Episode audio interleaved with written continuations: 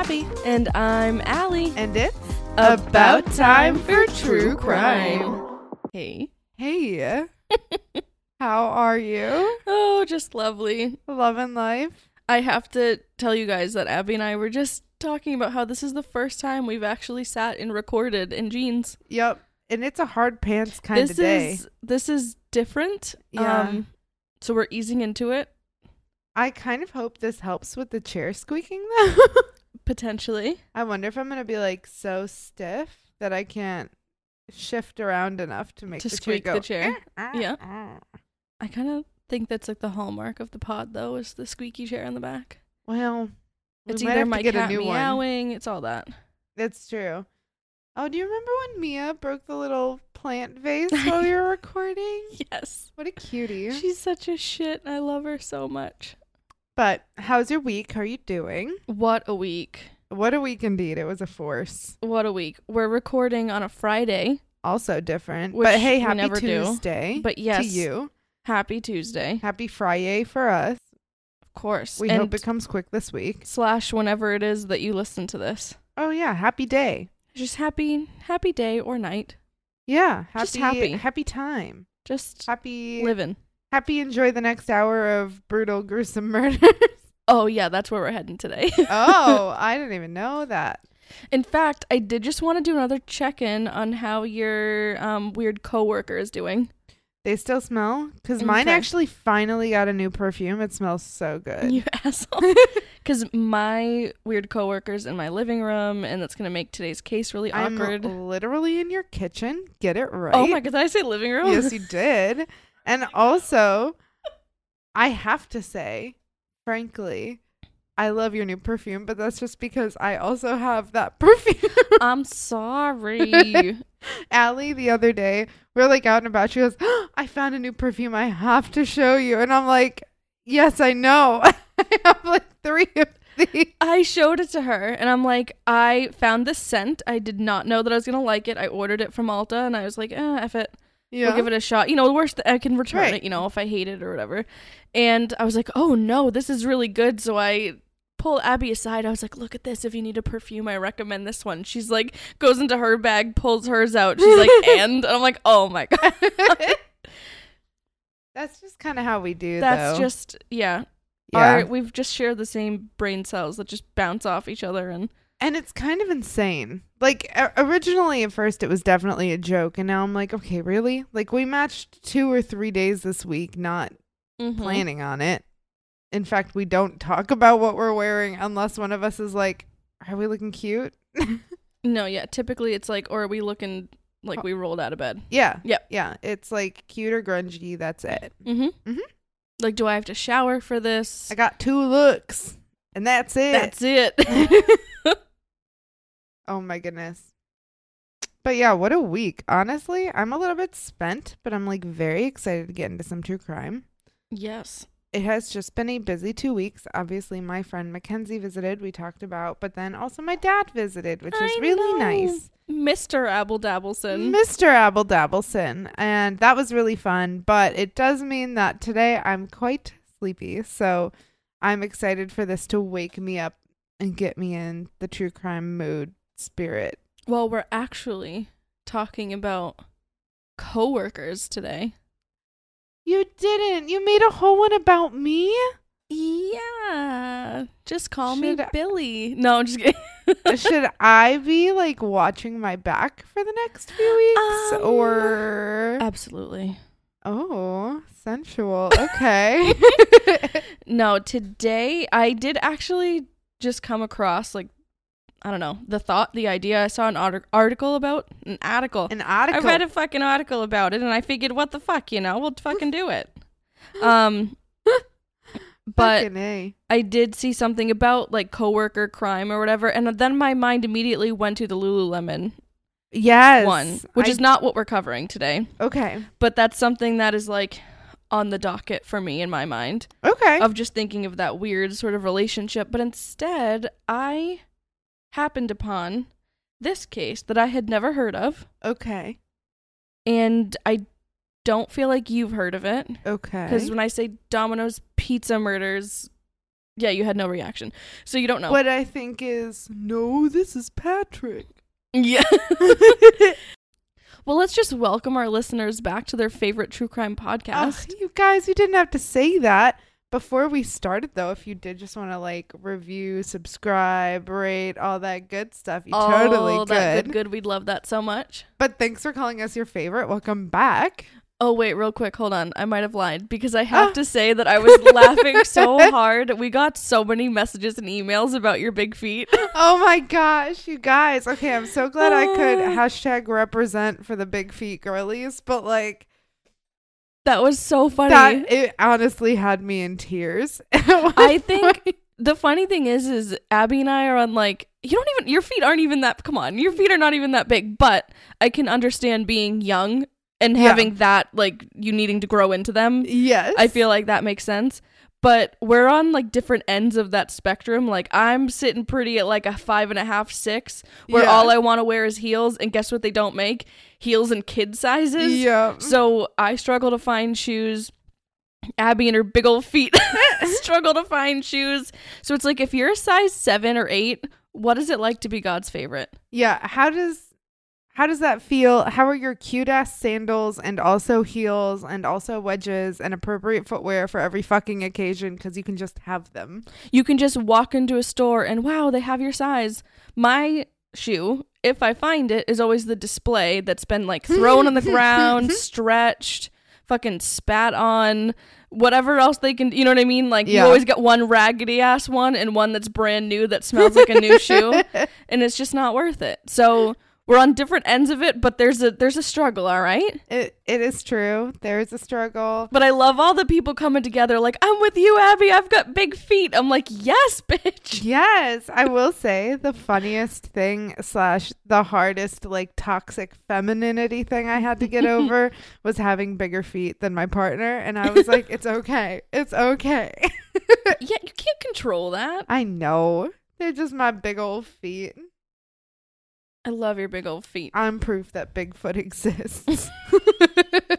I'm a believer. So, all of you guys that skip through the intro, chill. Yoo-hoo. We're here. We're starting. Listen up. Hi. Hi. Hey. And we're going to get into it today. So, today we're going to be covering what a lot of people call the Domino's pizza murders. Ooh, okay. Um so, if you guys clicked on this, you already know that, but I figured Abby should know. Yeah, it's nice to be on the same page. So let's jump into it.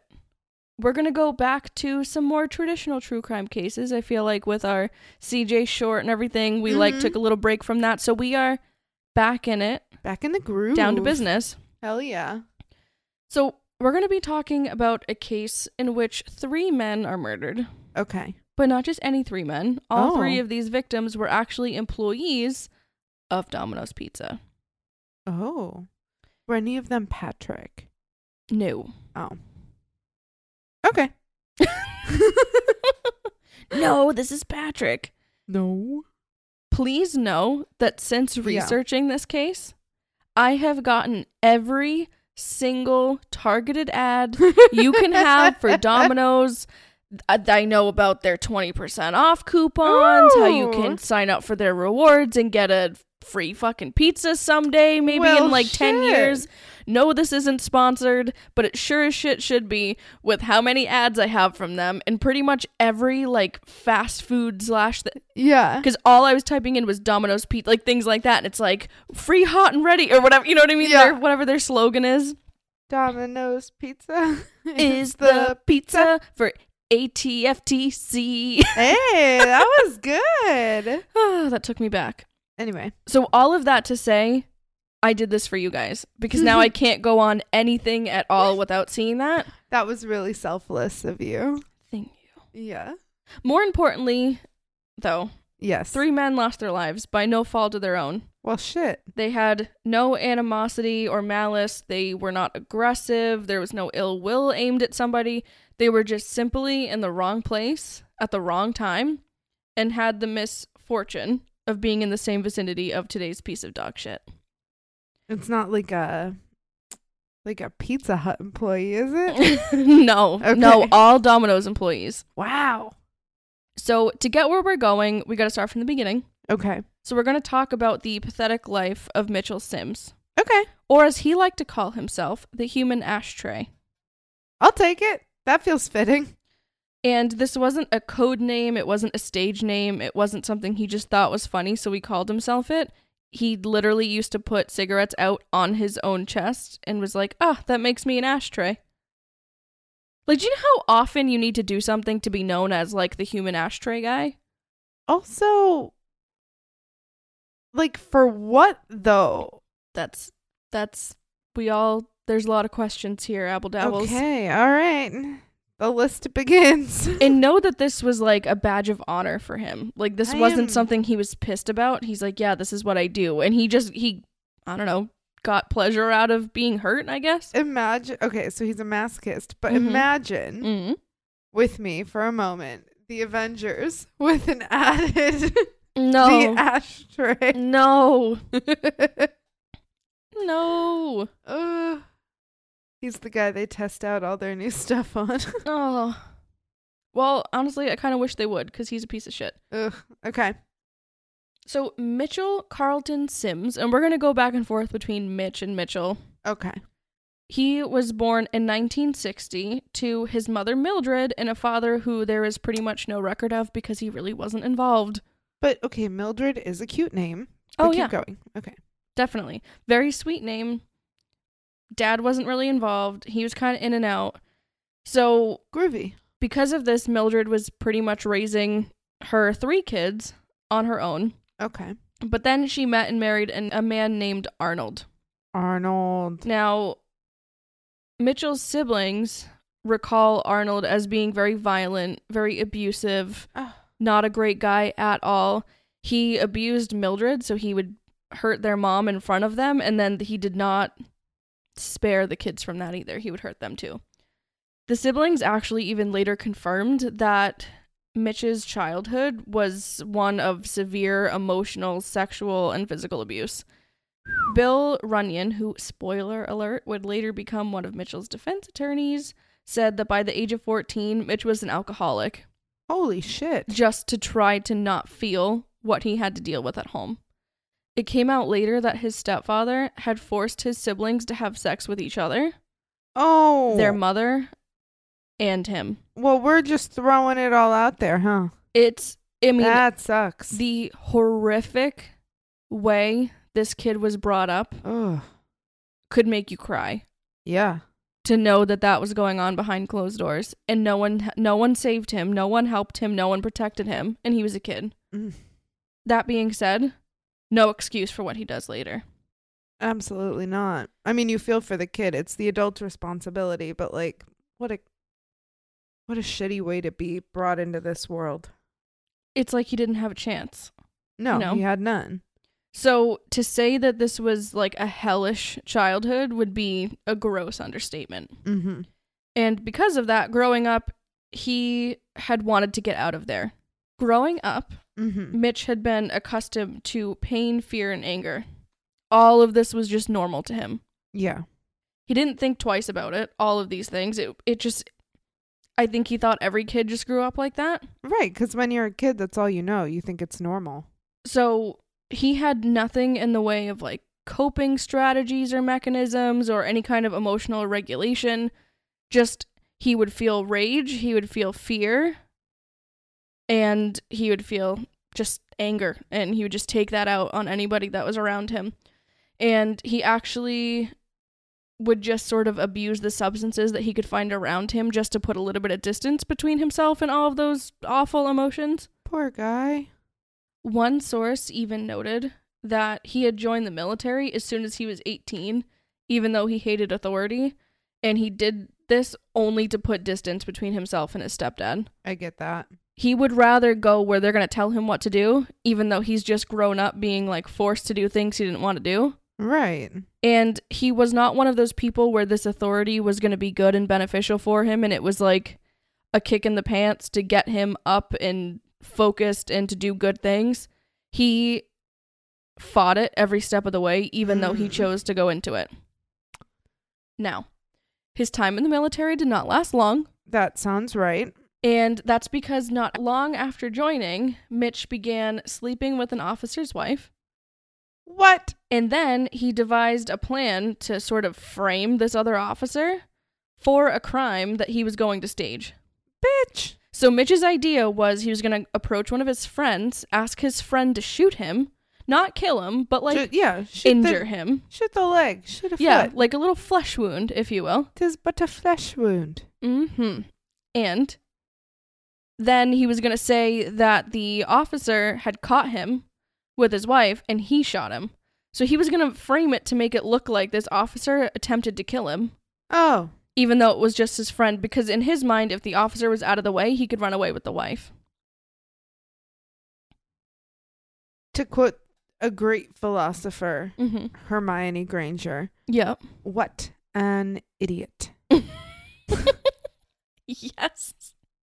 I can't. How dumb is that? You're He could the have been killed or worse, expelled. Exactly. I'm going to bed before either of you two get any more idiotic ideas. Like he's in the military. Does he not think that they are trained to shoot their target first of all? Like just first, if it's an officer and he shoots to kill you, you're dead.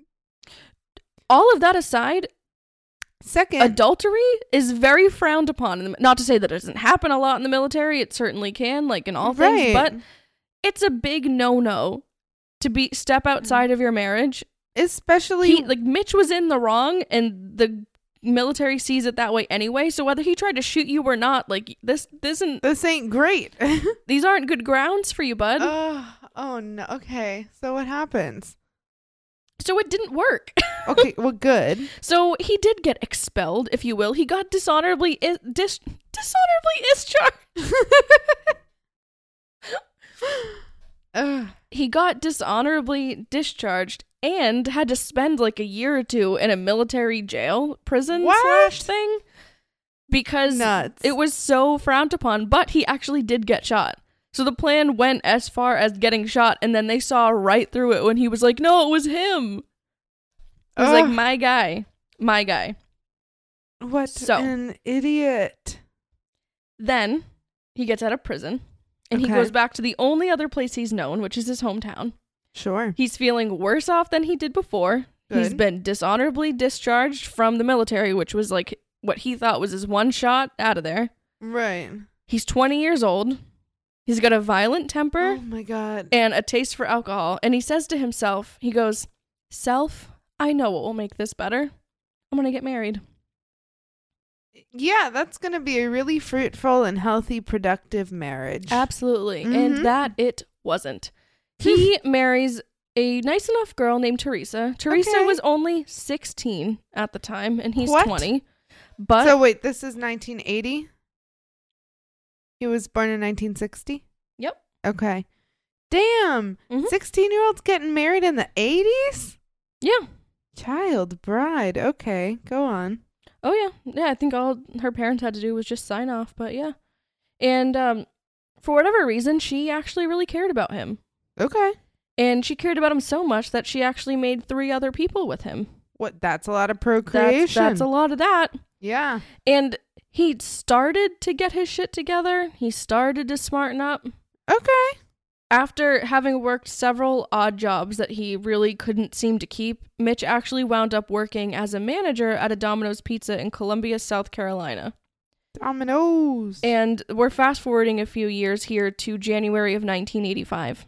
okay, I was going to say I knew there had to be at least 3 Yep, ish cuz 3 Mhm. kids, but okay. So we're in 85. we are. And he's got the three babies at home. Okay. He had been in and out of jobs, struggling with stuff.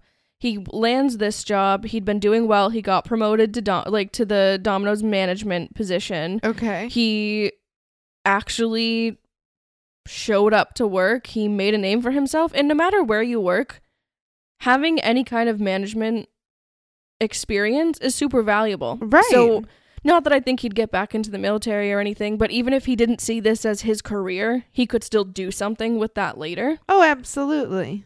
And things actually started to look up. He paid his bills. The kids were taken care of and fed. Teresa could stay home and take care of them, which she wanted to do. Nice. They had a roof over their head. They had all the things that they needed. He was drinking less. He was like taking care of shit, That sounds like a period of growth. Doesn't it? Yeah. Then, for some reason, he and his boss had a bit of a tiff, and I don't know what it was about. I couldn't find anything about what the argument entailed, but for whatever reason, him and the manager above him who decided bonuses Mm-hmm. had an argument. okay. I don't know if it was like a professional thing where he was scolded because he really wasn't that great, Okay. but regardless, his bonus ended up getting cut. So he didn't get as much money as he was expecting. And because of this, he freaked out. Okay. And instead of handling it professionally, he had like a meltdown. Okay. And after this, he tried to stage a bit of like a strike within the store. He tried to recruit the other coworkers Oh, to buddy. basically quit Okay. on his like basically on his behalf, like for him in solidarity because he didn't get the bonus he thought was owed to him. he still got a bonus. It was just smaller. To my understanding, yeah. All right. But with his violent temper and everything Mhm. like that, I'm sure he probably skated and they were like, listen, we're not going to fire you, but you're not getting this bonus for great right. work when you, you know, he probably yelled at a customer or something. I mean, we don't it's not know. a merit based. no, yeah. yeah. So the coworkers probably thinking that he was always such an asshole and like deserved the bonus to be cut, they did not quit their jobs Of because course. he asked them to. They're like, "Oh, buddy, you're sad you got less money. Let me stop making any." And that stuck a stick right up his ass because he feels like not only does my manager like hate me or whatever, or like he's out to get me, my coworkers are out to get me, so everyone's out to get me. Boo hoo. So then he filed a formal complaint against the company. So this went to like headquarters. Boo hoo. Not only did he not get the result that he wanted, he didn't get any answer at all. He sends the complaint and he gets crickets back. So now he's like even more pissed because even they're not listening to him. little baby sad. So then he freaks out. He's pissed off for like the third time now, all in this Mhm. one situation, and he just decides to quit his job altogether. Well, that's not more good. nope. So he goes back to working like these odd jobs under the table, but the money wasn't sustainable for a family of five, obviously. Okay. He'd get these weird jobs and then not keep them. It was inconsistent. He was back to drinking more. His temper was right back up there. I mean, not that it had gone away, but he'd had responsibilities and cared about them. So it kind of tempered the temper, if you will. Right. Of course. That all went to the wayside. He's back on his bullshit of being an asshole. Ugh, Mitch. and now he's messing around on Teresa. don't. Mm, So he had actually started sleeping with a coworker from Domino's. a coworker or an employee? Because he was in a managerial position. Yeah. I mean, if I had to guess, an employee. Ugh, that makes me really mad. But okay. But he's sleeping with her, and messing around.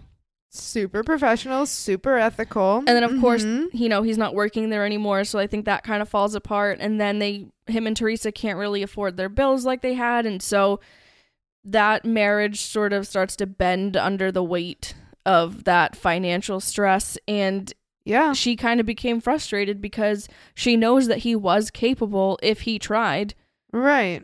to work full time and fucking put food on the table, you know. She's she's child rearing. Of course. And He's- she's got three. And the agreement is that he provides and he's just spending his money on like alcohol and I don't know, whatever drugs he can find. And she's going to worry about, you know, three other mouths to feed. So they're having a very rough time in their marriage to say the least. And he ended up beginning an affair with another woman. Ugh. This time Okay. with 19 year old Ruby Padgett. What? How old's he? Mm, 25 at this time? She's 19. That's still uncomfy. So let's talk about Ruby. Yeah. Ruby had run away from home after a pretty tough childhood. Growing up, she had witnessed her dad verbally and physically abuse her mom. Her mom would be injured sometimes so severely that she'd have to be hospitalized for a few days, and then she'd come home Ugh, They'd, you know, play house again. Dad would beat the mom up again, and the cycle would sort of continue. as it goes. Her parents used a lot of drugs. They used a lot of drugs in front of her, and they tro- they chose drugs over her. So she was neglected, to say the least. And who knows what other horrors sort of lurked there. Um, but they did not provide any kind of stability for a child to grow up in. Yeah. She grew up traumatized and scared, and she really only felt worthy of the so called love that she had seen from her parents, love that relied heavily on abuse and drugs.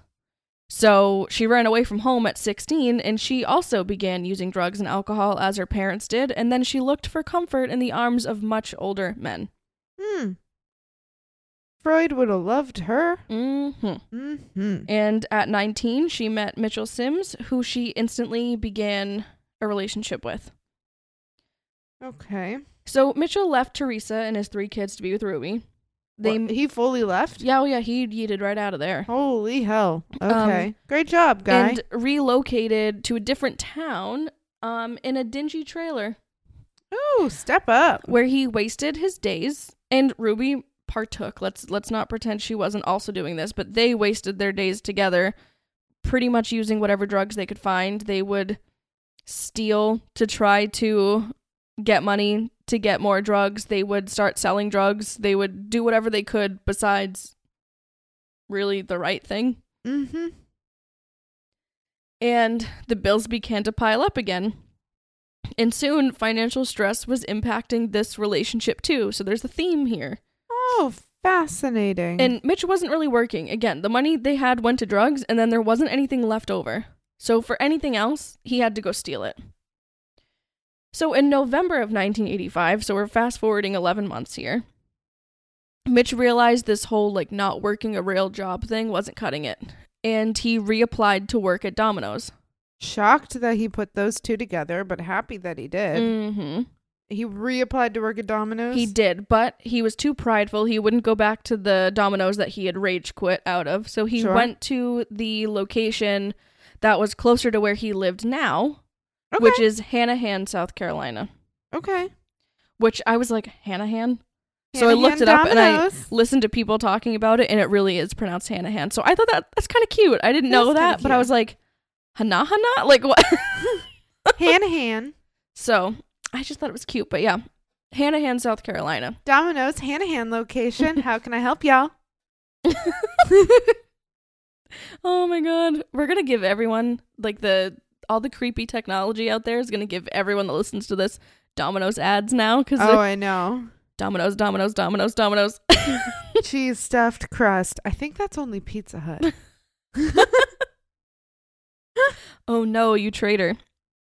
Anyway, when he went Anywho. back to work at Domino's, he was not in a management position. Let He did get that straight. accepted. He did. okay. He did. He got accepted into the University of Domino's. Pizza boy. yeah, he got hired, but this time as a delivery driver.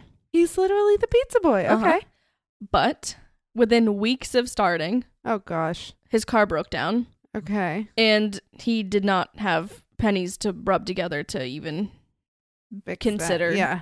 fixing that. So he wasn't able to keep his job because his job as the delivery driver relied on him having a card to drive the pizzas there. Right. Of right? course. So he's out of a job again, and this time he doesn't even have a car. And he's Mhm. bitter, angry, and unemployed, and it's all catching up to him. Oh, that's a really good combination of things that leads to usually really good places. Correct. And with someone with severe anger issues, bad temper, Capital violent. T trauma, probably some mental health. Oh, all of it combined, and you throw a lot of alcohol in there, and it's not going to be good. Um, which leads me to my next point. Oh no. Um, if I had a slideshow, I'd like switch slides real quick. Ooh, um, next slide. so Click. this frustration brings up a lot of past grievances and issues with the corporation because it seems like every time he works there, something goes to shit. And he comes to the realization that he does have valuable information Sure. because he knows how the store operates. He knows where the money's kept. He knows their schedules. Well, that's not the good, valuable information. Okay. No, it's not. No. So this is where we're going to leave Mitch and Ruby for now. Okay. So it's early December now. Okay, burr. Ooh. It's just after 2 a.m. dark. An injured man covered in blood stumbles into the police station in Hanahan, South Carolina. No, not He- 911 Hanahan location. You're awful. he had several gunshot wounds to his head and through his mouth. What? And he And he's walking? in there. So this man is spewing blood everywhere. They're realizing how miraculous it is that he even walked through the door Right. because someone with those injuries, I mean, that's a lot of will to live. Uh-huh. That is a So- lot. They have very little time to ponder what might have happened to him. They only have time to act. But luckily, with the way that this was set up, was the fire station was right next door to the police station. I think they might have even like shared a wall. Like it was pretty a small area, Right. and so paramedics were with him almost immediately. That's awesome. So he was terrified, but he had such a strong will to live that he just got in his car after receiving these injuries and drove himself. So he got That's insanity. gets shot in the head, in the face, gets in his like stumbles to his car, gets himself to where he believes he can be helped, and walks inside. The resilience of that, I can't even imagine. No. But police were able to put some things together immediately. Other than the obvious injuries, the police noticed that the victim was wearing a Domino's pizza uniform Okay. that was now covered entirely in blood. okay. And the young man was holding basically his head and face together, keeping it together. Oh my gosh. But he made sure that he was able to communicate that he knew who hurt him. okay. So the victim ended up being brought to the hospital. He was accompanied by some officers. So, like, half of them, you know, went with him to stick with him. The other half are like, okay, he was in a Domino's uniform. Let's start there. Yeah. So they rush over lights and sirens to that Domino's location in Hanahan, and inside they find the wallets of two men, a lot of blood, and a dead body. Ooh. So we're gonna put a pin there and we're gonna rewind to earlier that night. All right. Early December 1985. Yeah. Oh my god. That was my rewind noise. it's after midnight. The Domino's pizza is closing up. okay. Most of the staff had gone home for the night Yeah. because there were no more customers. It was really just, you know, Right. cleaning, Closing. cleaning up. Yeah. And the two remaining were the assistant manager, 24 year old Gary Melky, Okay, Gary. and another employee, 24 year old Christopher Zare. Gary Now- and Chris. Gary and Chris actually were friends outside of work. They were Oh, in the Navy together, still active, damn. um, stationed in Charleston, but didn't make much in the way of money and had picked up part time jobs both at Domino's together just Yeah. for some extra cash. And they ended up working the evening shift. So I think they'd probably do whatever they had for military work in the day, go work a few hours at night, have some extra cash. And they were working together, they were friends. A friendly job for some spending money. And those around them said that Gary and Chris were just solid. They were solid employees, solid people, solid friends. Yeah. They were hardworking, kind, and had very, very bright futures. That's so sweet. So, at this time, a man enters the store wielding a gun and he begins giving orders. Okay. He instructs Gary Melky to open the cash registers and the safe because he's the ma- he's the manager. Yeah. And he ends up tying both men up using cord from the telephone in the store. Okay. So this was not like a put your right hand in, put your right hand out kind of instructional. Oh, Abby. so after having had Gary open all of that up and do everything, he grabs all the money in sight. Mhm. And I think at this point, Gary and Chris must have just been like, okay, we'll survive this. This guy comes in, he wants money, he wants all of that. Once he has it, he'll leave, right? Right, of course. That's what you hope. Um that was not the case. Well, I, I I anticipated that from your like cute little foreshadowing, Thank you. but um, yowza. So after he secured the money, Mm-hmm. this unknown man, After he secured the bag. Yep. Mm-hmm. he shot Christopher Zare in the head, killing killing him instantly. Okay. Then he turned to Gary Melky and he did the same. After that, he disappeared out the door. So, taking the pin out from before, we'll revisit the crime scene as the police get to it. Okay. Police have arrived. They find Chris Dare's body bound by the telephone cord. He's Mhm. been shot execution style. The registers and the safe have all been looted, totaling about what they can put together around a thousand bucks. Okay. That's a, s- it's a small takeaway for something like that. And I also just want to say, please make the mental note that this is 1985 and forensics was not what it is today. Of There course. wasn't anything in the vein of like collecting DNA, but they did sweep for fingerprints. Okay. The issue with that, though, is that it's a pizza shop, so there's potentially hundreds of fingerprints from all kinds of different people. So, in terms of the fingerprints, even though there were a lot in the, present in the store, they didn't really have much to go off of. okay. Um, they did find a bullet lodged in the wall that had gone through one of the victims.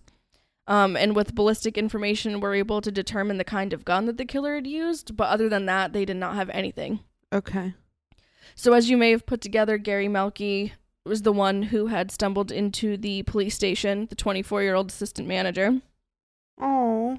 He had arrived at the hospital um, after having, you know, driven himself to get help. I just, I can't imagine that. Having to hold your face and head together, basically. But he had such a strong will to live.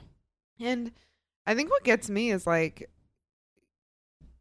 both of these men were active duty. Mm-hmm. You know what I mean? It's astounding to me that both of them can get shot in the head and it's at their freaking for fun Domino's job. Yeah, like you'd think if something, if you were to be in harm's way, it might have been The harm's way that you do for most of your living. like, yeah, not the few hours a week you're spending working just for some, you know, some tip money and putting stuff. cheese on some fucking dough. Like, Yeah, I mean, I'd agree with you, and I think the families would too. Anyway, sorry. So, once at the hospital, some of the blood, the shattered teeth, and the bone fragments were cleared from his mouth, Okay. and he was able to speak a little bit more in in the capacity that he was able to. Right. Um, and he identified who attacked him. He said he knew who it was. It was a coworker of his who had recently been hired at the Domino's. It, his name is Mitchell Sims. Okay. And that is where I will leave you for part one. This is two parts. I know I'm totally kidding. Oh my gosh. I was like, you asshole. I wouldn't do that. Um, I just needed some levity. Sorry. um, Gary is in agony. Okay. He has. They've tried to do some surgeries on him to like Help. repair, Yeah. but it is not looking good. I mean, he's literally almost had his head shot off. He's clinging to life, but he says the name Mitchell Sims. Yeah. So once they can kind of clear everything and do all their scans on him, they can find out that he's been shot in the jaw through the mouth. Oh. He's been shot basically in the temple and at the base of his neck. Thrice? Actually, he was shot four times. I think two might have. Quatrice? Uh huh. I forget where the last one was. It was Ah. basically the same. One of them Yeah. was the same place twice. But I mean the the fact that he wasn't dead instantly. I mean Christopher Zare got shot once in the perfect spot, dead. out. He watches his very close friend die, and then he's shot four times in the head. And somehow holds all that together to fucking drive himself. Okay. And not only did he name the attacker, yeah. but he was able to tell the sequence of events, which is how we know so much of what happened. okay.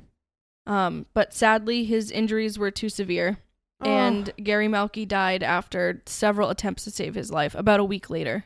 that is so horrible. As awful as it is that Gary died, the awfulness is basically compounded because his testimony died with him. Right. He was the only clue, the only witness they had to what occurred. And his identification was the only thing that they could go off of. Right.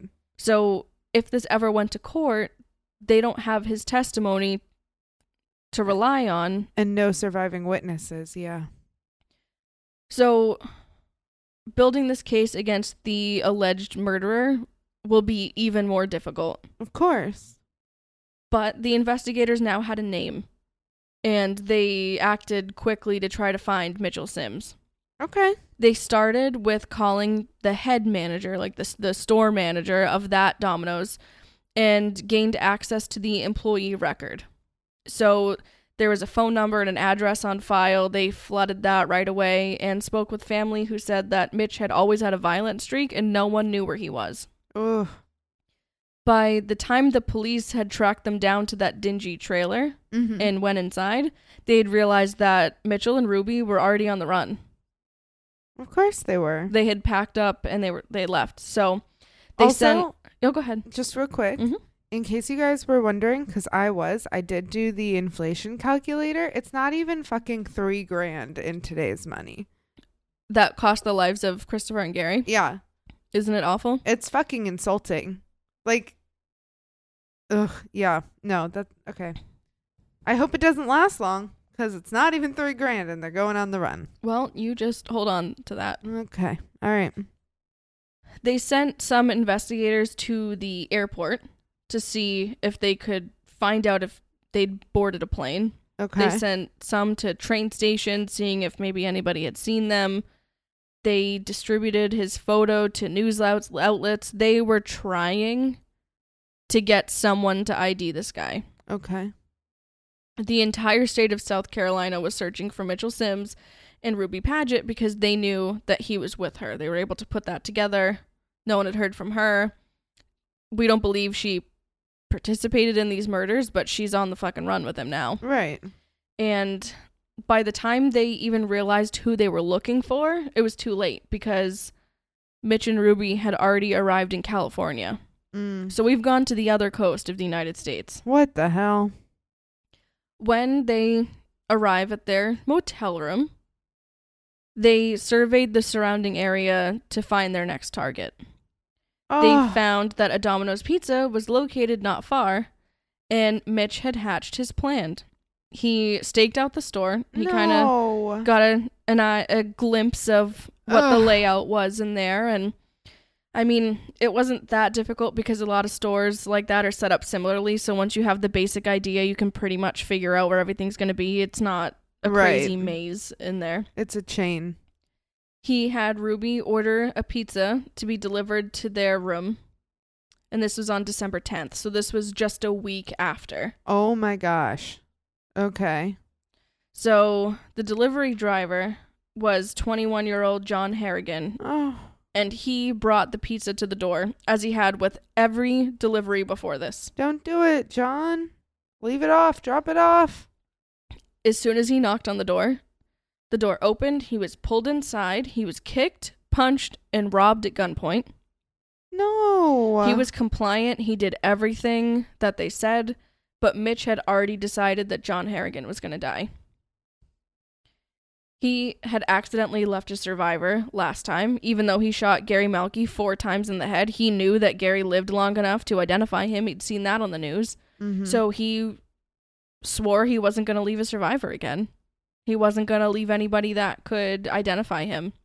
generally, I support learning from your mistakes.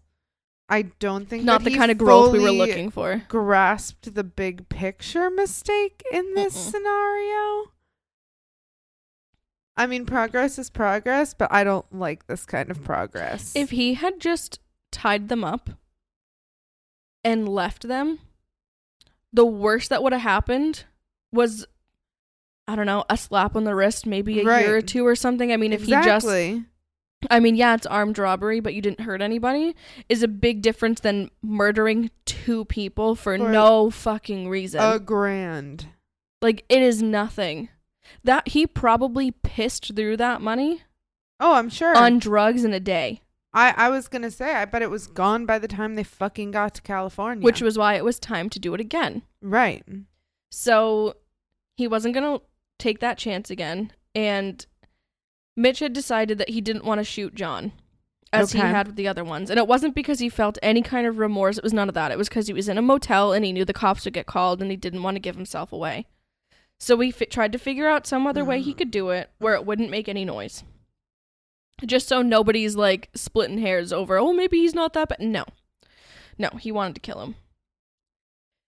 So, this Okay. time he had rope that he had bought and bound his hands with the with the rope um stuffed a sock inside John's mouth Oh then duct taped it shut so he couldn't breathe out of his mouth, then put a pillowcase over his head, ran the tub and drowned him in the motel bathroom tub. In like inches of water. What the fuck? Um. Yeah, what the fuck? A 21 year old at work treating it like he had every other day with a bright future who was kind and his coworkers loved.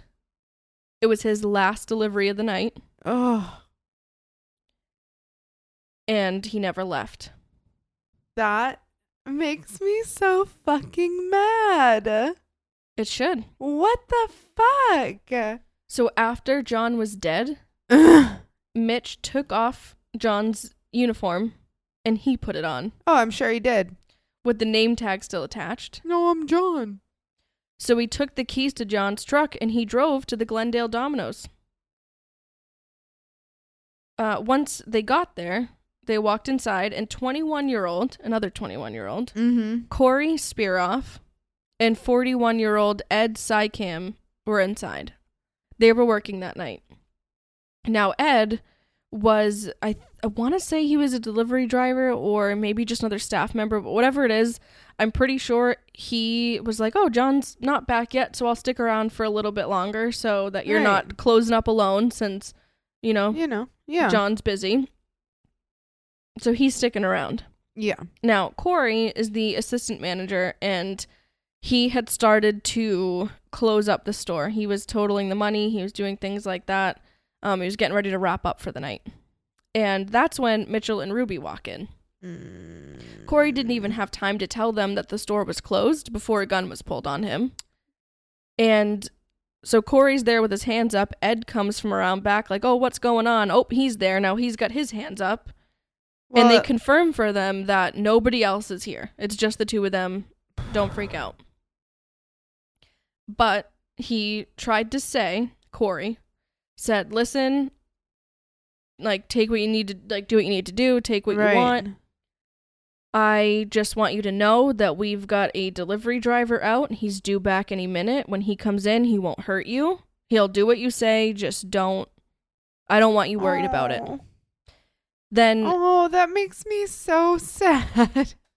Then Mitch and Ruby don't seem concerned at all, and instead of answering, Mitch takes off his sweatshirt to show that the Domino's uniform shirt that he had on still had John's name tag on it, and he said, "Yeah, I don't think Ah. I'm, that's going to be a, a concern of mine." Oh, what a bitch. Okay. So, Corey and Ed were sort of like pushed up against this wall and ordered to turn around, so they were facing the wall, so their backs were to Ruby and Mitch. Yeah, that makes sense. Okay. So, Ruby is holding this long knife on them, robs them. Okay. has them put like all the money into I don't know whatever bag they had with them or something. So they've looted it the same way they did last time. Right. In the big burlap sack with the money bag symbol. Yep. Yeah.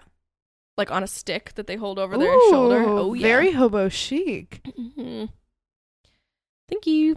So they're thinking the same thing. Okay, they've got what they came here for, but why are we lined up like this? They've got the money, they can just leave. Right. No. And it was at that time that they were pretty much certain they were about to die. But almost with perfect timing, a voice from the front of the store calls out, Oh, just asking if anyone's still there. do you guys have any garlic dipping sauce? I forgot to order some. Probably. Uh, so Mitch sends Corey out, you know, the assistant manager, saying, deal with it, but warns him that if he signals for help, Ed's gonna be shot. So if you signal for help, I'm gonna kill your co- I'm gonna kill your employee over here. So Corey goes out front, and Mitch, still not really trusting him, stays like kind of behind him, like he peeks out too yeah. but he doesn't really say anything. He's just watching to make sure that he does what he's supposed to do. Now, the voice from the front was Richard Wagner. Okay. Richard was also an employee at Domino's, Okay. but he wasn't working that night. He was just friends with Corey, so he was stopping by to see him because he knew he'd be getting out of work soon. Oh. And he'd be kind of like, you know, allowed in the store after it was closed because he's not a customer, he's an employee. But he walked in in plain clothes, so it looks like he's just a customer. Right. Now, he was surprised when he walked in and Corey like didn't acknowledge him like a friend. He just said, "Hi, what can I get for you?" Yeah. So Richard's kind of like, What's going "What's on? going on with that?" But he played along. He didn't say anything. Good. Oh, good. Now, Corey doesn't want to put him at risk, so he doesn't want to like treat him like anybody other than a stranger, but he also doesn't want to acknowledge that he's an employee there. He just says like right. I treat him like a customer, get him in, give him his shit, get him out. Which is incredibly brave of both of them. Absolutely. Corey to not be like, "Oh my god, I'm terrified. Can you call the police or something? he wouldn't risk getting them hurt. right. And Richard for not being like, "Hey, why are you acting weird?" yeah. So that just it worked out really in the best way that it could have. So Corey keeps his head down. He will not make eye contact with his good friend, and kept his head down. Took took his order. Didn't look at him. And then Richard sees this man in a Domino's uniform that he didn't recognize as a coworker. Okay. So he's like, "Oh, like is there a new hire?" You know, he's thinking.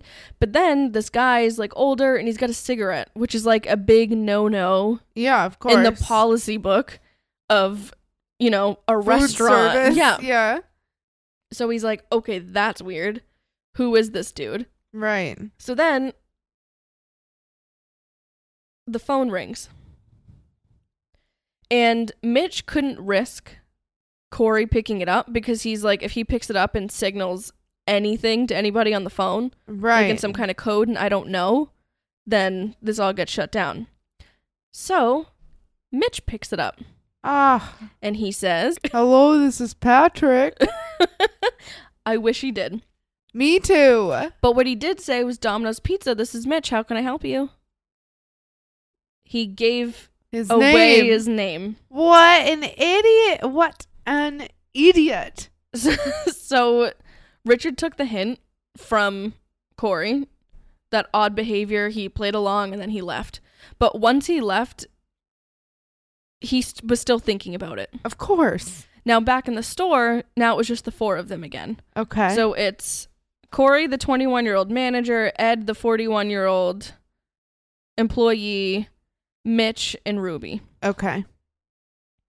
Now, Mitch led Corey and Ed to the walk in freezer. Oh. He bound their hands with the same rope that he bound John Harrigan. Um, Resourceful? so he I bound them behind their back and then looped it up to the shelf above them and pretty much wrapped it around their neck. Oh, good, good, good. Not a noose, but like if they Choke tug them if they try to get away. Yeah, if they tugged Okay. their hands at all, it would tug their neck. It was a whole thing. And in order for them to even be able to breathe a little bit because of how tight it was, they were on their tippy toes. Oh. Like they're gasping for air. They're in a walk-in freezing in a walk-in freezer. Yeah. It's probably 30 degrees in there. I mean, it's a freezer, not a refrigerator. Right. They can barely breathe. Their muscles are cramping up in their calves because they're trying to stand literally Oh. on their tippy toes. So I can imagine the Charlie horses they're getting. Yeah. and that's just to stay stay alive. Oh. So they're struggling to breathe, they're cold, they're in pain, and Mhm. then they're left alone. Mitchell and Ruby just yeeted out of there. Now, the situation in the store continued not to sit well with Richard. Good. And he called the store manager and explained what happened. He's like, there was this weird guy in there. I'm sure they were like, hey, did you hire some guy that's like Right. smoking? And not to not to rap, but the new guy fucking smokes in the back. Can you stop that? yeah, and he was like really jumpy and jittery and weird. So, what's going on with him? yeah. And the manager was like, ah, that doesn't really sound right. Let's go check on the store. So they Good. go to the store, Oh, try to figure out what's going on. But once they were there, they couldn't see anyone, and they just had a bad feeling, so they called 911. Good. So police arrived at the store and, like Richard and ma- and the manager did, found that like a seemingly empty and quiet front end that was didn't look suspicious. Right. But they were going to do their due diligence and check the whole store. So that's when they found Corey and Ed in the freezer. Oh, good. Now, I love due diligence. if Richard hadn't called 911 when he did, Corey and Ed would be dead I bet. because You can't sustain that. there was no way that they were going to be able to breathe much longer. And with how cold it was, all their muscles were starting to freeze and like Right. they were getting kind of rigid and shivering. And so they were just like they were growing weaker by trying to stay warm Right. and already couldn't breathe. So the fact that Richard took Corey's hint of not talking Mhm. and didn't do anything with it in the moment, but acted later. but did something later, Right. made all of the difference in the world. Oh, good. So they obviously get them down as soon as they can. They wrap them in blankets. The police are just trying to warm them up and make sure that they're okay, make sure they can breathe. They get checked out, you know, medically Good. and everything. But Corey told the police that the attacker had named himself when he'd answered the phone Right. and that he said his name was Mitch. Yeah. Corey also told the police that John Harrigan never came back. So they needed to check on him because their attackers had been wearing his clothing with his name tag still on it. Right. So he gave the police the delivery address for the last call that John had. Okay. Um, Their motel room. yep. And so when the police got there, they found John's body. He had been hogtied with the same rope that was used Oh. on Corey and Ed. Um, and it's unclear if John died from strangulation or drowning oh, because the two pretty much happened at the same time. buddy. So, Glendale police contact Domino's headquarters as part of their investigation, Right. and they learned that they might be looking for the same suspects responsible for a double homicide on the other side of the country. Well. And the South Carolina investigators were relieved because there's a new lead. Yeah. absolutely. Because even though it had only been like a week or so, their case had started to grow cold. of course. They didn't have anything they could go off of. All they knew was they were looking for this guy, but other than that, where the hell is he? Right. And even if they found him, what's their case? It'd be it'd be tough Absolutely. because you don't have anybody that you can ask now to testify for that. The FBI had joined the team in searching for this couple on a killing spree. Okay. And after contacting South Carolina and everything, they all sort of, you know, roundtabled this and got a photo of Mitch and I believe even Ruby Ooh, shit. and sort of put it like in a, you know, a, a lineup photo, you know, little photo book or something yeah, yeah, yeah. and had Corey look through it and just say, tell us if anybody looks like that. And he was like, yep, that's him. Nice. Like I wouldn't forget it. That's, that's, that's that asshole. That's you know, the bastard. so that sealed the deal. Good. on who the agencies were searching for. Now, John Harrigan's truck was missing. They couldn't find it. It wasn't at the motel, okay. which is where they thought it would be. So then they're like, okay, yeah, that's right. How else would they have gotten to the Domino's? They, Right. they stole it. So then they put out an APB for that truck. Good. And I just think, as John Harrigan's family, your son is a 21 year old. Your He's barely adult son. he's hey, he's working. Yeah. And not only did they murder him in like a vicious way, they beat him up first, stole his money, Mm. then drowned him in a bathtub, Oh. all because they wanted to.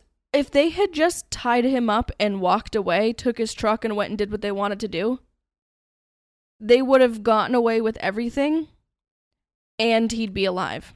And honestly, I mean, at that point, it's better for them. It's better for everybody else fucking involved.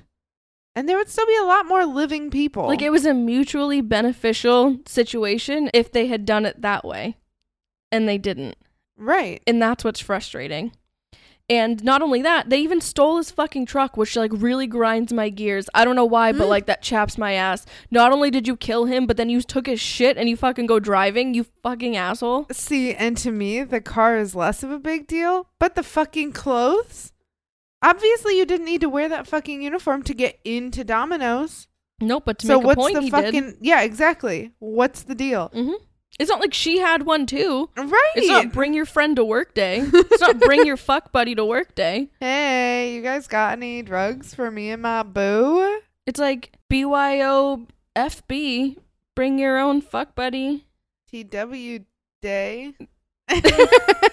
So just just all bad.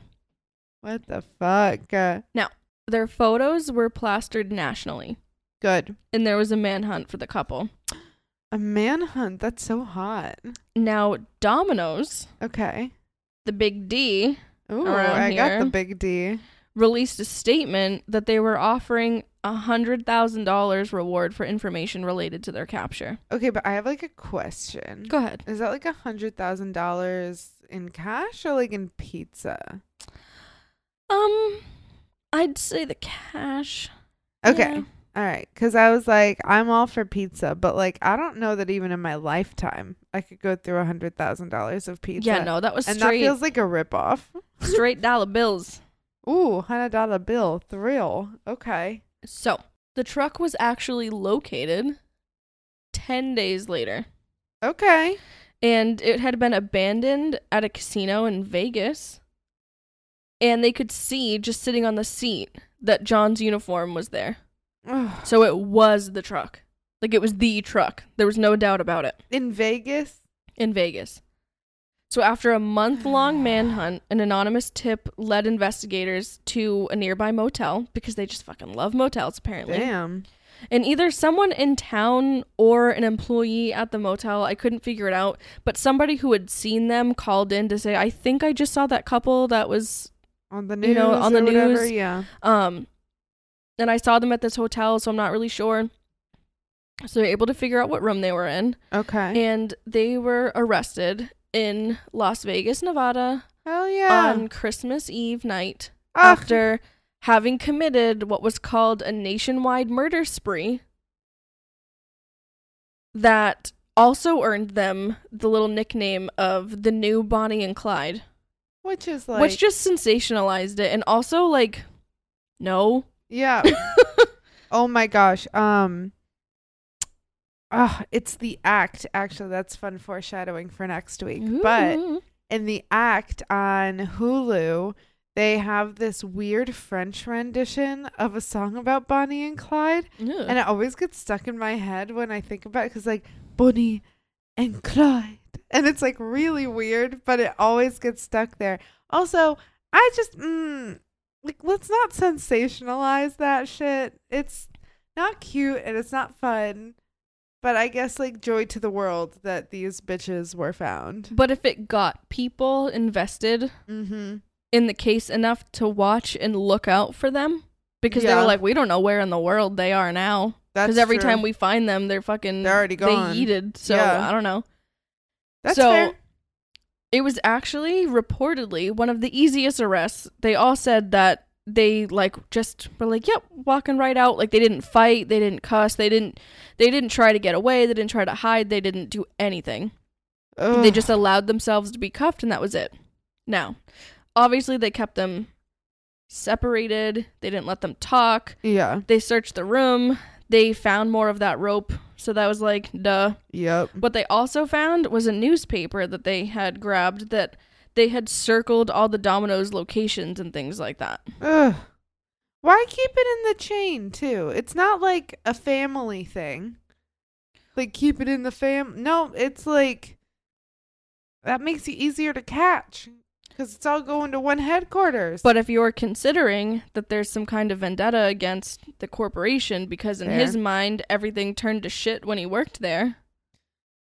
I'm Also- like, really? Because I feel like this is a lot worse. Also, now, not- so not to be like that guy, but actually they Mm. still paid you And even when you felt like little baby deserved more money to take care of your family, um, you still got money and you were still able to take care of your family until you yourself decided to fuck all that up and leave. So Domino's is actually kind of a charitable organization in this whole thing. It's just it's all really bad. Yep. It is bad for absolutely everybody, and so much of it, not so much of it, all of it was Mhm. needless. 100%. Ugh, the things that people do. So they were they'd even like identified their next target, right? They'd like circled it, X marked the spot. Right. They had gone to Vegas and they were like, "Yep, we're gonna do it again on these Domino's." And they were just, I mean, how long was this gonna go? Until they hit every Domino's chain. So God, I brought South Carolina. all. and California wanted Mitch extradited, Okay. but they determined that they would start in California because they could try both of them. Right. Because Ruby didn't have any tie to the South Carolina case. I mean, she lived there. Hell, maybe she like told him to do it or encouraged it or knew about it or something. Right. But she wasn't there when the crimes were committed. Well, and even if she got like accessory after the fact or whatever, it's not going to hold as much weight as an accomplice. So they figured, no, we'll start in California because Right. she was in on this. She went in, she held a knife to them. Mm-hmm. she was a part of this planning. She traveled there with him, or she was the one that ordered the pizza. You know, all of these Yeah. things that implicated her in this were so much stronger in California, so they figured they'll start here. Now, Mitch had stayed quiet. He didn't spill the beans on anything. But Ruby sang like a canary. Of course she did. She denied any role in the murders, that she was just merely along for the ride and didn't actually participate in the crimes at all. Um, The survivors, though, saw this much differently, and they I'm got sure they did. they got their chance to speak in Ruby's trial. Good. And if convicted of all of the charges, Ruby was facing life in prison. Shit. So, Ruby's now 21 years old, and she pled not guilty, and thus her trial began in January of 1987. She Shit. denied, denied, denied, and swore up and down that she bore no part in the planning or the commission of the murder and was a bystander to it all. Now, again, we're focusing only on California here. She said that she had no idea what Mitch was planning to do. And while that even might have somewhat been true of like what his plans were, Right. she had ample opportunity to stop it To interfere. or to report it after Right. the fact and not to hold a knife to anybody, you fucking asshole. Or to continue to run off with the same dangerous man after the fact. And so, then the survivors were like, uh, no. She held the knife on us. She threatened us. She threatened to kill us. She took the money. She was just as she was every bit a part of it as he was. right. and they were actually able to tell their stories. So this whole like I didn't do anything at all. No, not true. Yes, you did. Yes, you did, girlfriend. Now, Ugh.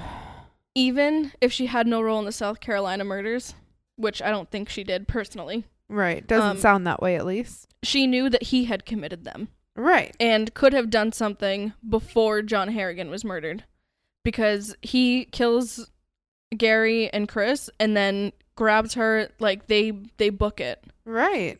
She knew. Of course she did. and she could have reported it later and she could have stopped all of this and John Harrigan would still be here Shoulda, woulda, coulda. and he'd be in his 50s.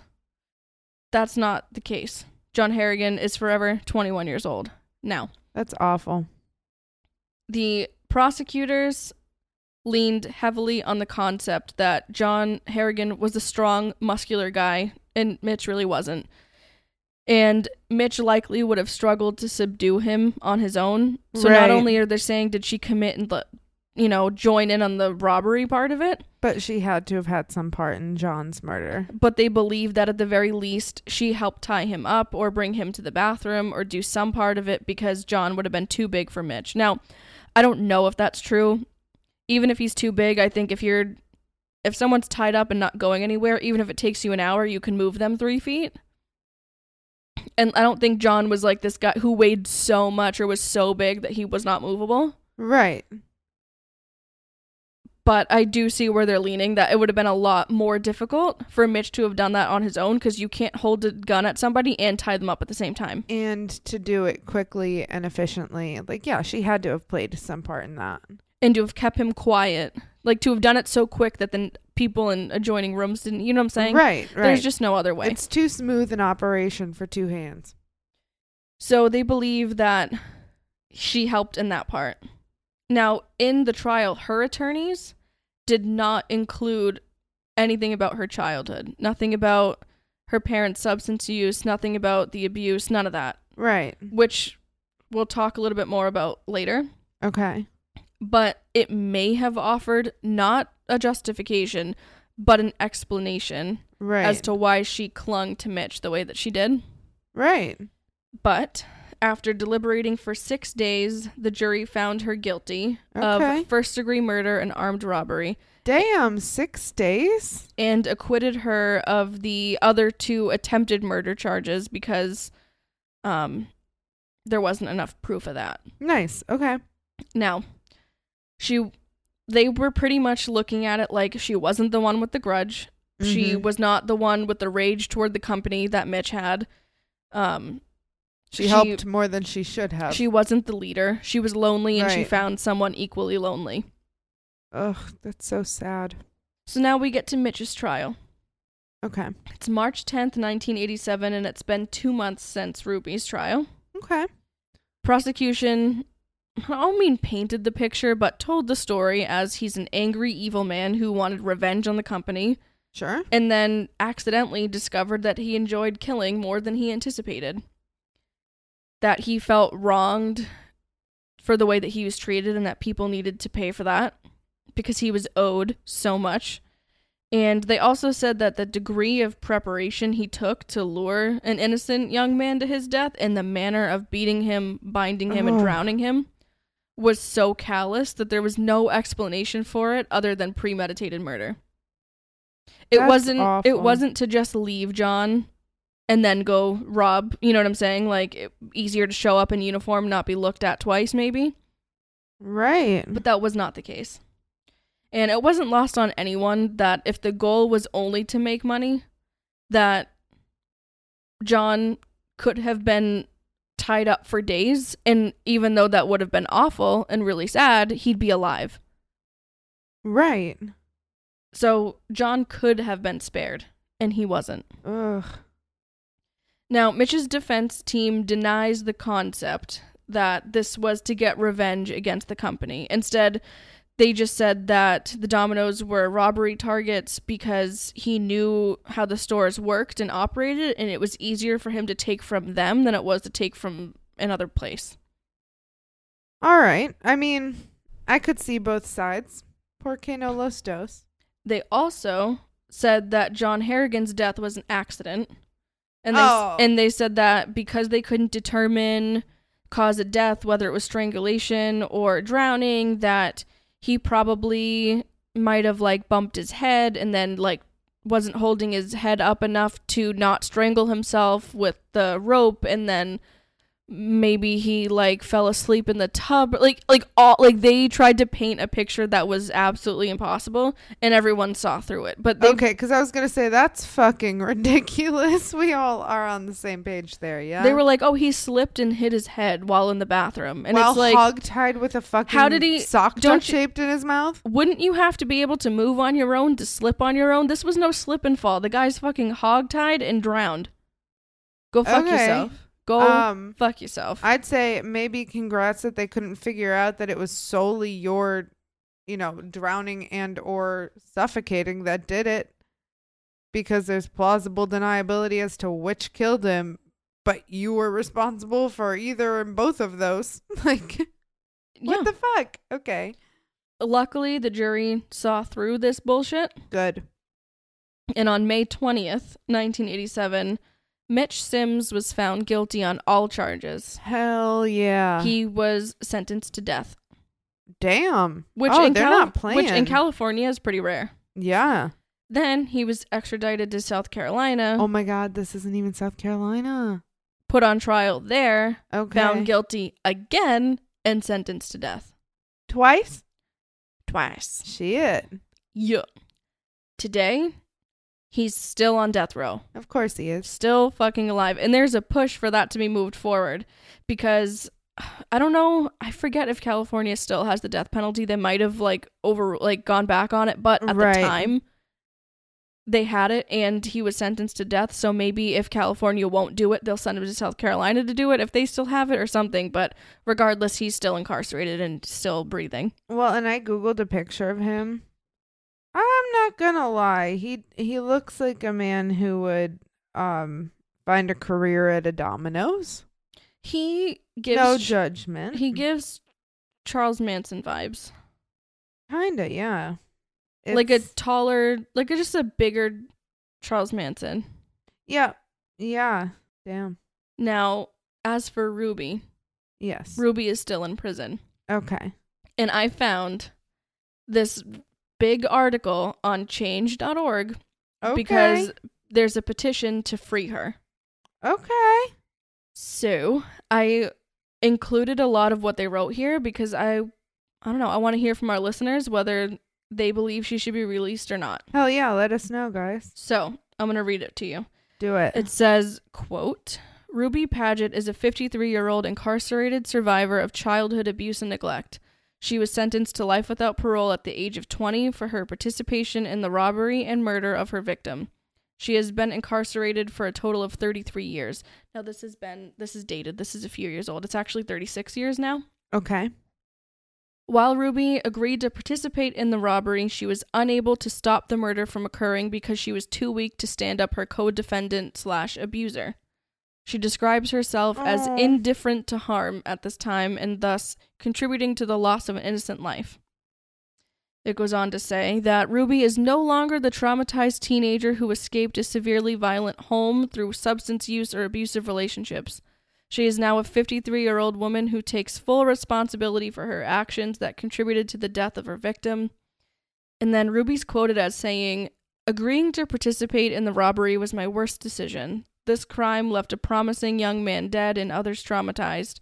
It took me a few years to see that my terrible choices had destroyed a family's life. I've come to see that my choices altered so many people's lives due to my own recklessness and indifference. While I can say that I'm sorry to truly make amends for it, I try my best to give of myself, not just monetarily, but by listening, bettering myself and those around me with my experiences. Then it goes on about her. It says Ruby has dedicated herself to her full rehabilitation. She has been disciplinary free for 22 years and has maintained her sobriety for 26 years. Damn. She participates in many self help workshops and support groups to further understand the choices she made that led to her involvement. And to date, again, she has served 36 years in prison. also, if I if I may, um, you may. I'll allow it. Oh, thanks. Mhm. When I look up Mitch, right? Mhm. He is seemingly unremorseful in any photo that I see. Mhm. He does. I mean, he doesn't particularly. He doesn't look particularly overjoyed. Don't get me wrong, Mm-hmm. but he doesn't seem upset about anything. He's just kind of like going through it. hmm Um, in her, there's a photo if you look up Ruby Padgett, and when it's her in custody with the cuffs on, I mean, she just looks sad. Like she kind of looks defeated. But if you look her up today, she just looks. She's like, kind of. It looks like she's proud of herself. Like she's come a long way. I don't buy it. You don't buy it at all. No. Damn. I don't know. She could either look she looks proud and I'd like to believe that's of herself for coming a long way, but maybe it's cuz she thinks she's getting away with something. All I know is that when I was 19, I did a lot of dumb shit. I mean, granted, none of that dumb shit was illegal or I don't know, robbing or killing or hurting people physically. I I probably put people through some emotional pain, but nothing. I think everyone can be a shithead at 19, Yeah. But even being a shithead, you don't need to be a murdering shithead. Oh, absolutely. And that's where that ends for me. You inflicted a life sentence on John Harrigan. Yeah. you made it past 21 and he didn't. I will say, I do hope she thinks about that every fucking day. I mean, I could be wrong. And again, I'd love to hear other people's opinions on it because I think these are always the like thought provoking things. Some people are like condemn them, lock them away, throw away the key. I Right. don't feel like that most of the time. In this case, I'm torn, but that like apology script there looks very much like, yes, I know I've done very bad, and I've spent a long time thinking of how I've been bad and how I've done lots of bad things, and that was bad. But now I'm good, and I think I can only be good if I can just continue to be good. And I'm like, uh, don't just regurgitate the same shit. You're like throwing up and eating it, and then throwing up and eating it. It's just gross. And to say that, like, while I try to give of myself, not just monetarily, I'm like, yeah, because with what money, bitch? You like selling Eh. ramen? Come on. Fair. Um, I guess my take on it is it's been 36 years. I think that's a significant portion of time. And, you know, whether or not we want to debate this, it's hard to be a convicted felon and Mhm. out there trying to find a job. And the little sadistic part of me doesn't mind that if she gets out, it's going to be kind of a struggle. And frankly, this is maybe my most quote unquote like toxic trait with this stuff. But like, I don't really want to pay for her to sit there. I know. Especially, I mean, if she is participating in some sort of like classes, that's great. But how much more can you learn from self help help classes after 30 some years? I also think it's interesting to say She's 26 she's- years sober Yeah. with 36 years in prison. That's exactly what I was gonna say. Yeah. So for ten years, you were still doing drugs, or drinking, or whatever. And like that's and that's not to say that there aren't reasons. And I'm I'm not I'm not making a comment about addiction. It's a very complex issue, and we don't even have enough time in a day to talk about yeah. all of the very complex things that go with that. But But also, like, prison hooch ain't that good. but like sorry. trying to highlight something where simple math is like okay but a third of the time you were there you were still doing the same shit so don't act like you got there and change like you know what i'm saying i know change doesn't happen overnight but it didn't even happen 33% of the way in Yeah. This eh, getting sent to prison was not a wake up call, no and that's obvious. But yeah, I wouldn't mind if she has to struggle to uh, pay for her own bills instead of us struggling to pay for her bills. You know, i think us as the uh, taxpayers you know uh, capital U. Mhm. Yeah, taxpayers. i think also i was reading underneath the article article that has the Mhm. petition to free her and so many other people were like yeah all of you that want to free her would change your mind right quick if that were your family member that were killed by her Oh, absolutely. just because this doesn't impact you doesn't mean you should like be all let's get her out of there Well, and also, frankly, like I can say whatever I want to right now. What she had was a scripted, released apology, and don't don't get me wrong. I accept an apology. I think that any apology is better than no apology. mm-hmm. But I would be very curious to see what those meetings looked like to see if she would be eligible for parole. i guess i can look at both sides of it Yeah. and I'm torn, so I can't say that I would go to bat on either end because I could defend both sides. Oh, same. But to say, "Oh, come on, hasn't she done enough? Let her out." It's like, no, it's not that simple. Yeah. And just because she did that, yeah, well, she was sentenced to life, so I mean, that's not. Come on now. Granted, Mitch doesn't have it so bad. His ex-wife, well, I guess no, I think she's still married to him, Teresa To re. Oh gosh.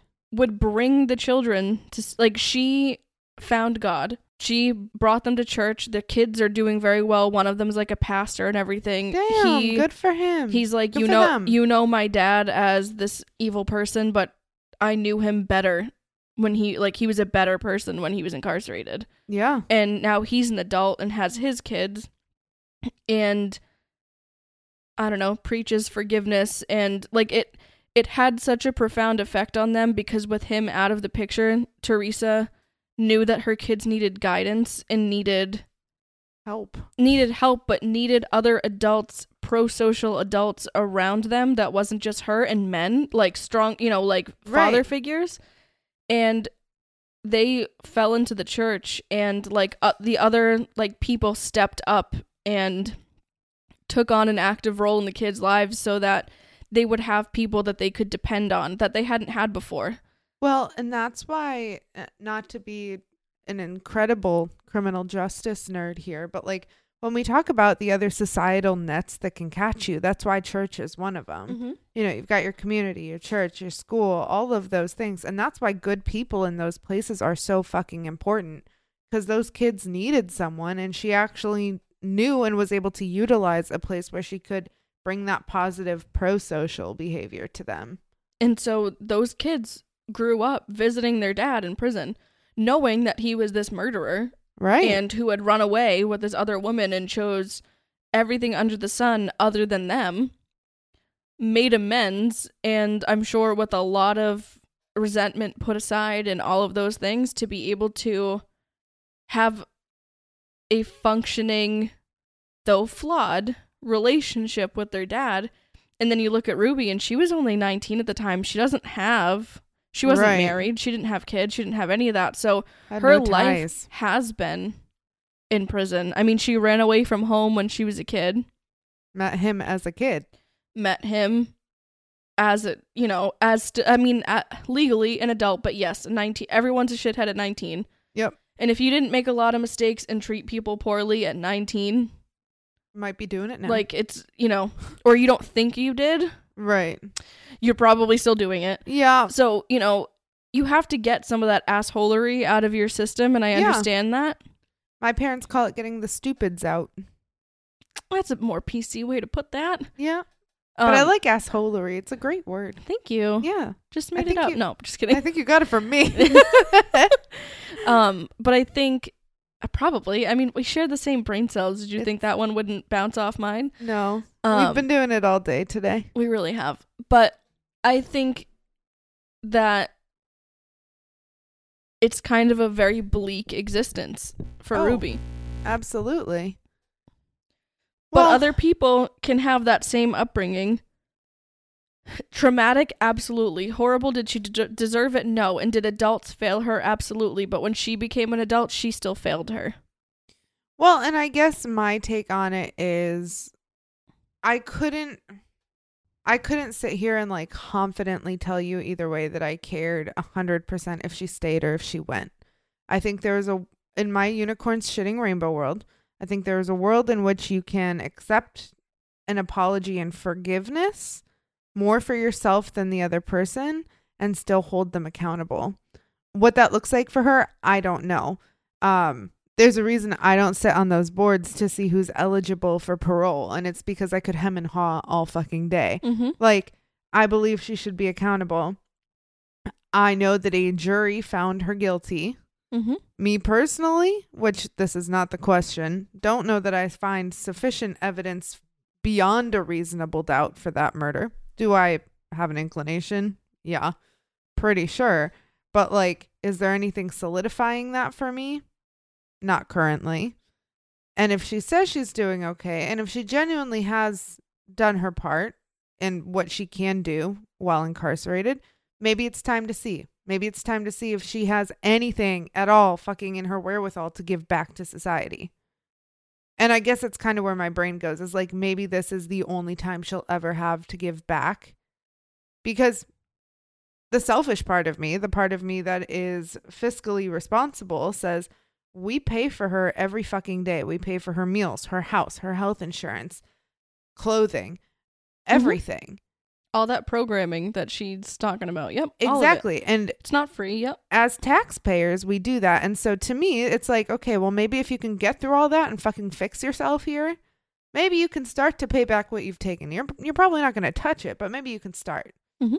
The other part of me is like, well, damn, maybe she gets out and three days later she's doing the same shit. Yeah. And then you, I think what all of these conversations come down to is what do we view as unforgivable Right. and what do we view as forgivable? Or who, how do we determine redeemable? Is there redemption? Is there what is an appropriate time? What's an appropriate time for taking a life? What's an appropriate time for taking several lives? Right.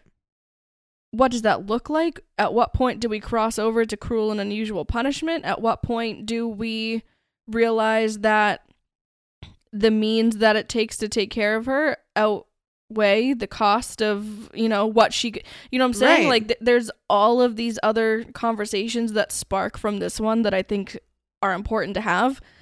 And I agree with, yeah, if my tax dollars are going to pay for her, but at the same time, you have to think, okay, well, but some people we're better off if they're not out. Oh, in, absolutely. In determining is she one of those people, and is she one of those people today? Exactly. And I think that that's the hard part, especially when there's no life before that, right?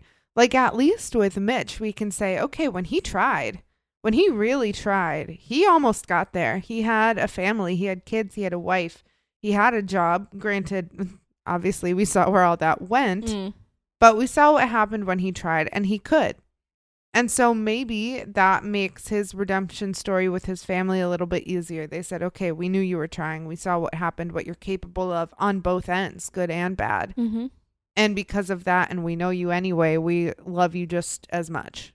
Mm-hmm. I don't know. I don't know that I could say that about someone who killed three people, but he's not my dad, Mm-hmm. you know? And I never knew the depth of the good of what he did because we obviously didn't sit for an hour and a half talking about like how much he loved his kids and gave him kisses on Christmas. Mm-mm. We're talking about all the shit he did because he obviously also has a substance use problem. Whether or not it's a disorder, I don't know, but severe mental health and severe everything else. And I understand once again, you feel bad for the kid, but once you can make your own choices and once you understand that there's something to fix, it's your fucking responsibility to fix. And I don't know where I go with that. It's it's really hard. I know.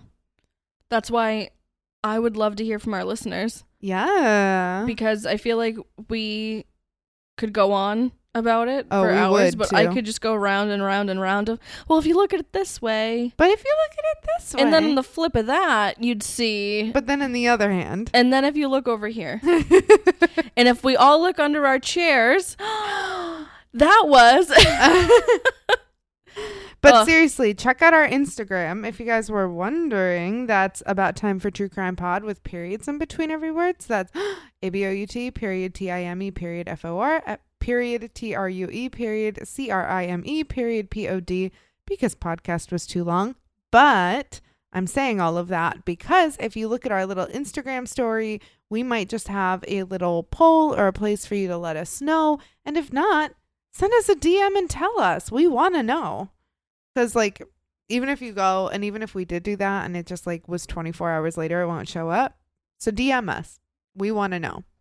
If you wanted to like email us with maybe like a full synopsis and like case law cited or something like that, if you really feel like getting into it, um, or just send your pod pets because we love them and they're super cute and they're fuzzy wuzzy little babies. Hmm. You could do that at our email. But Allie, where would they email us? if you wanted to email us, you would do that at about time, the number four, tc at gmail.com. So that's A B O U T T I M E, numeric four, tc at gmail.com. We would love to hear from you, get your pod pets, your opinions, your feedback, all that good, good.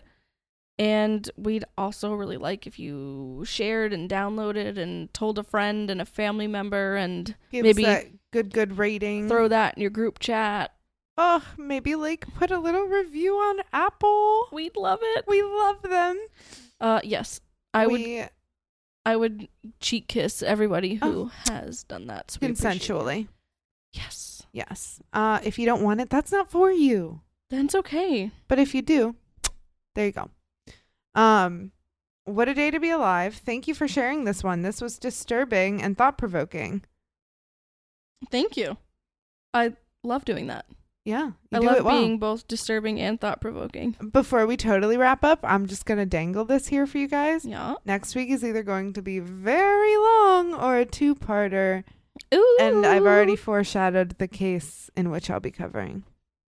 So, So yeah, stick that in your juice box and suck it. suck it. Let's blow this popsicle stand. All right. If I look at my watch, that was About time for true crime. Bye. Oh my god. Later.